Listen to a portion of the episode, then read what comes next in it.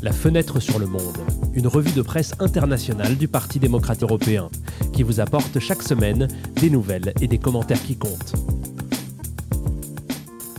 Bonjour et bienvenue dans le 14e épisode de la deuxième saison de Fenêtre sur le Monde. Nous sommes le vendredi 25 novembre et dans ce podcast, nous allons entendre les meilleurs éditoriaux d'Europe et du monde sur le fait que la population mondiale a maintenant dépassé les 8 milliards d'habitants, sur l'accord final de la COP27 et sur la controverse entourant l'organisation de la Coupe du Monde au Qatar. Mais commençons tout de suite par la première série d'éditoriaux.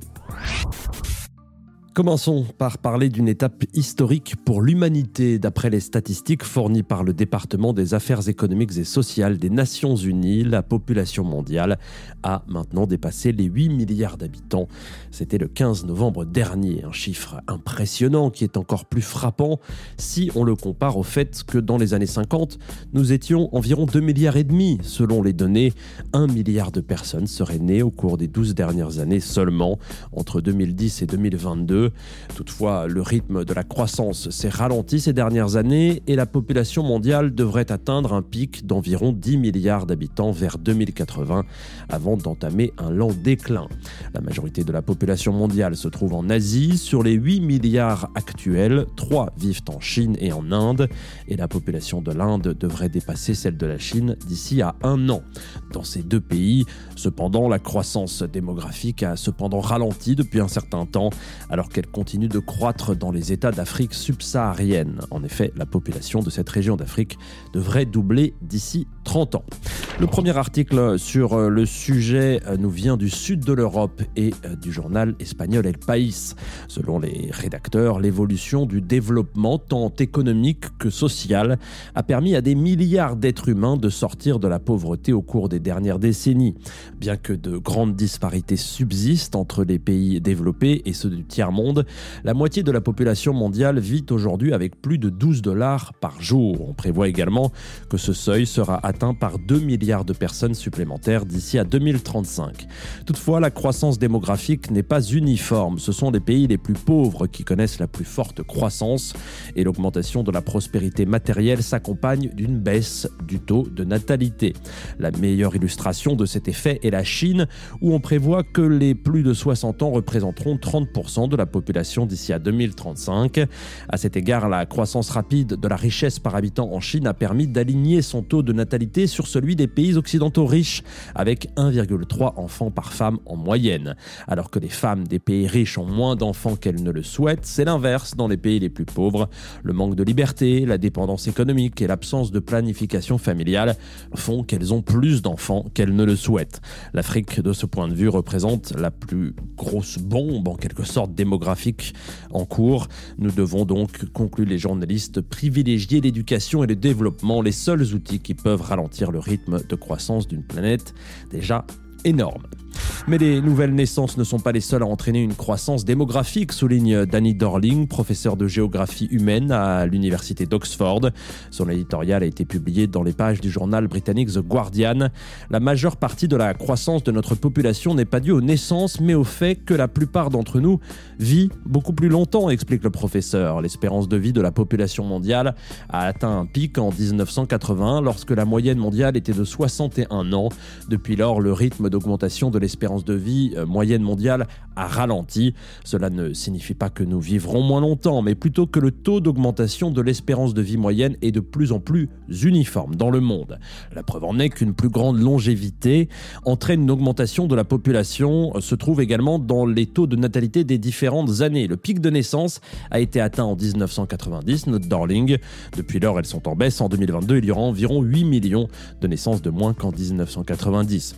Plutôt que la croissance de la population mondiale, ce sont l'inégalité, la cupidité, le gaspillage qui sont les véritables problèmes de notre époque.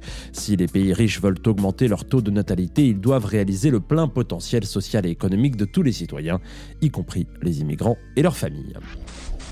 Lorsque nous parlons de l'augmentation du nombre de personnes sur la planète, celle-ci est souvent liée à la crise climatique, un mythe qui résiste comme un herpès, argumente Samira El Ouassil, chroniqueuse du journal allemand Der Spiegel, avec qui nous clôturons cette première partie de l'épisode.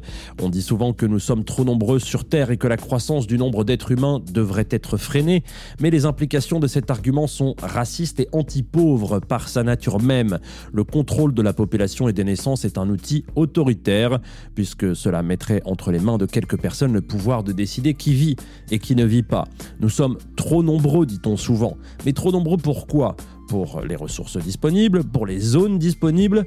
Si l'on considère la population produite, les pays ayant le taux de natalité les plus élevés sont responsables de seulement 3,5% des émissions mondiales de CO2, alors qu'ils accueillent 20% de la population mondiale. Les pays dont la population croît le plus rapidement sont également parmi les moins riches du monde et donc ceux où les gens consomment le moins de ressources par habitant, de telle sorte que chaque nouveau-né n'a pratiquement aucune incidence sur la crise climatique. À l'appui de la thèse d'El Ouassil, il y a aussi le rapport du groupe d'experts intergouvernemental sur l'évolution du climat, le GIEC, selon lequel la croissance démographique est peu liée à la crise climatique. Ce qui est sûr, c'est que la pollution est due au modèle de production et de consommation des pays industrialisés. Pour la chroniqueuse allemande, l'idée qu'il y a soi-disant trop de personnes dans le monde ne tient pas compte des inégalités entre la puissance industrielle du Nord et celle du Sud, reproduit le racisme à l'égard des pays plus pauvres et ne nous aide pas à réfléchir à la manière de parvenir à la justice climatique. La question à laquelle nous devrions réfléchir, conclut euh, Madame El Ouassil, ne devrait pas être combien devrions-nous être, mais comment pouvons-nous bien vivre ensemble sur la Terre? La deuxième partie de ce podcast euh, revient sur un sujet que nous avons également suivi dans les épisodes précédents, la COP27. Ce sommet organisé par les Nations Unies se tient chaque année et a pour thème la lutte contre le changement climatique. Cette année, la réunion s'est tenue à Sharm el-Sheikh en Égypte et s'est terminée en fin de semaine dernière.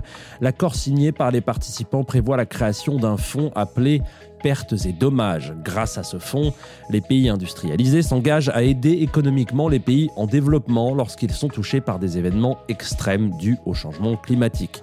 Ces événements extrêmes peuvent être soit soudains, comme les incendies ou les inondations, soit des processus plus lents, comme la montée du niveau des mers et des océans. Si la création de ce fonds est certainement une bonne nouvelle, il y a un revers à la médaille, aucun accord n'a été trouvé sur l'élimination des combustibles fossiles au profit des sources d'énergie renouvelables.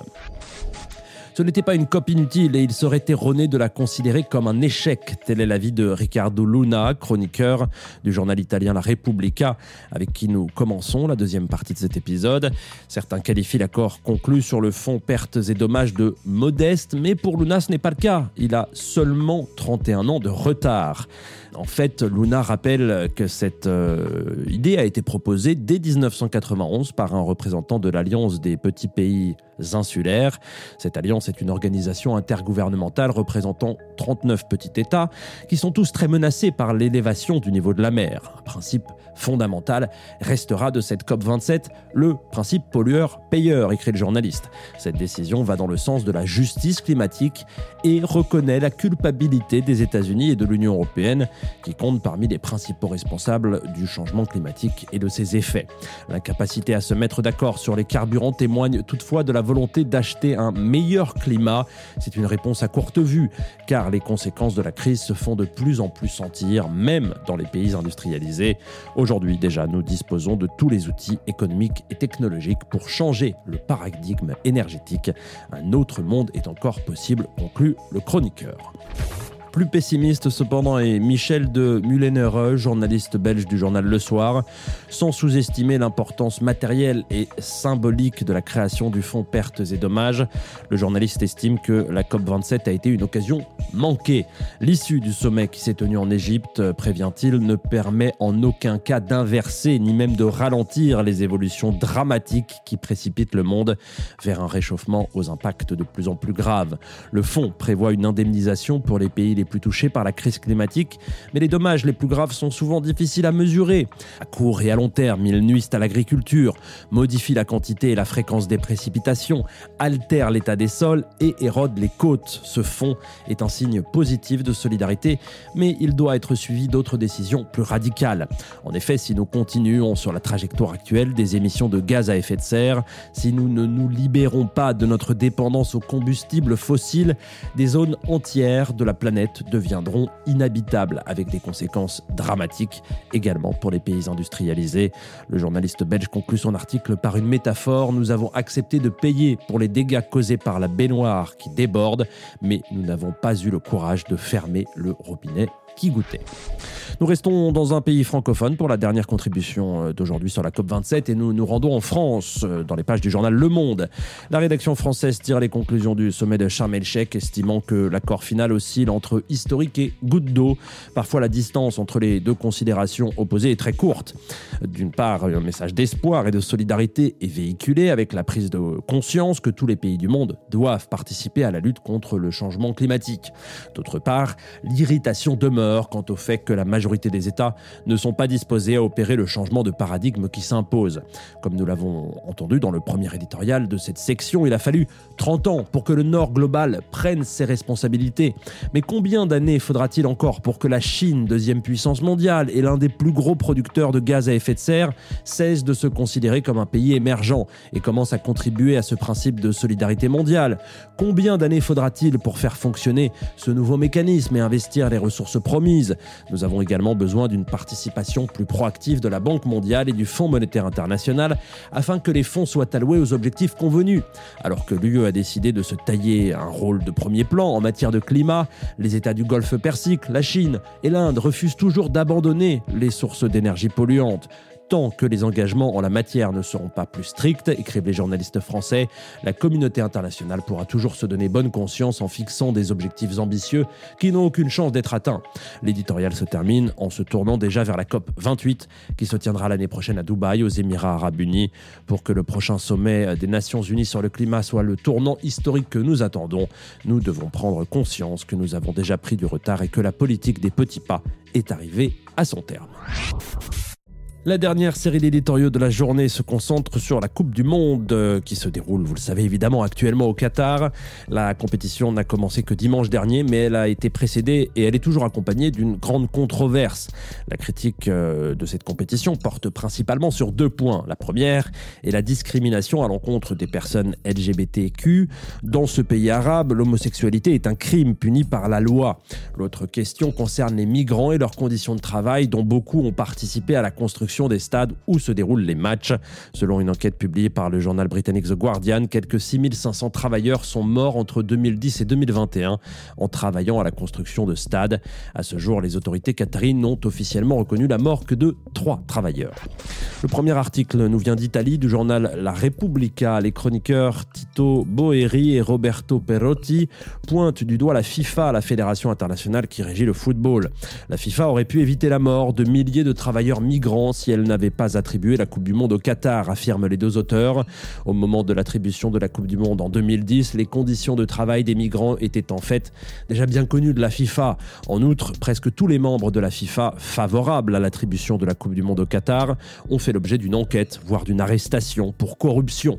Mais pour en revenir aux travailleurs, on ne peut même pas prétendre qu'ils seraient morts de toute façon, étant donné les conditions de travail généralement mauvaises au Qatar. En effet, la nécessité de réaliser les travaux dans les délais impartis et dans des conditions prohibitives serait la cause principale des innombrables décès.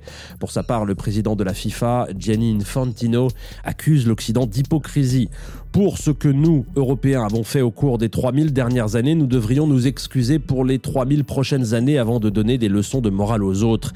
Il est vrai que la dernière Coupe du Monde s'est déroulée en Russie, mais certains cas sont plus frappants que d'autres. Les chroniqueurs tiennent également à souligner que le taux d'approbation de Poutine a atteint un pic après un autre événement sportif majeur, les Jeux Olympiques d'hiver de 2014 à Sochi. Ce n'est pas une coïncidence si l'invasion de la Crimée a commencé quatre jours après la fin des Jeux. Ces Coupes du Monde aussi, conclut l'article, serviront aux responsables de la mort de milliers d'immigrants à légitimer leur dictature. La journaliste euh, Dania Ramadan du quotidien allemand Süddeutsche Zeitung est toutefois d'un tout autre avis. La critique de l'Europe à l'égard du Qatar est correcte, mais elle semble très moralisatrice, écrit-elle. Des critiques ont également été formulées lorsque d'autres événements sportifs tels que les Jeux Olympiques ou d'autres Coupes du Monde ont été organisés dans des pays comme la Chine et la Russie. Mais à l'époque, ils n'ont jamais eu la résonance qu'ils ont aujourd'hui avec le Qatar. L'Occident semble n'avoir aucun problème à faire des affaires avec les pays du Golfe. Pourquoi ne remarque-t-il ces problèmes de droit que lorsqu'il s'agit de la Coupe du Monde? La reconnaissance des réalités mondiales et post-coloniales dont l'Europe et l'Occident sont responsables est également absente du débat. Par exemple, par Parmi les raisons des migrations qui ont amené tant de personnes au Qatar figurent la corruption, le manque d'opportunités d'éducation, les guerres, le changement climatique. En Europe, le sort des migrants en quête de travail n'a d'importance que si il ne se déroule pas à leur porte, accuse Ramadan. Selon un rapport du Haut Commissariat des Nations Unies pour les réfugiés, 21 500 personnes sont mortes en Méditerranée depuis 2014, beaucoup plus que ceux qui sont morts au Qatar en construisant des stades. Avec ceci, conclut la chroniqueuse, on ne veut pas absoudre le Qatar, mais plutôt rappeler que le traitement humain des migrants en Europe n'est pas une évidence. Le dernier article sur ce sujet nous amène de l'autre côté de la Manche, dans les pages du journal britannique The Financial Times.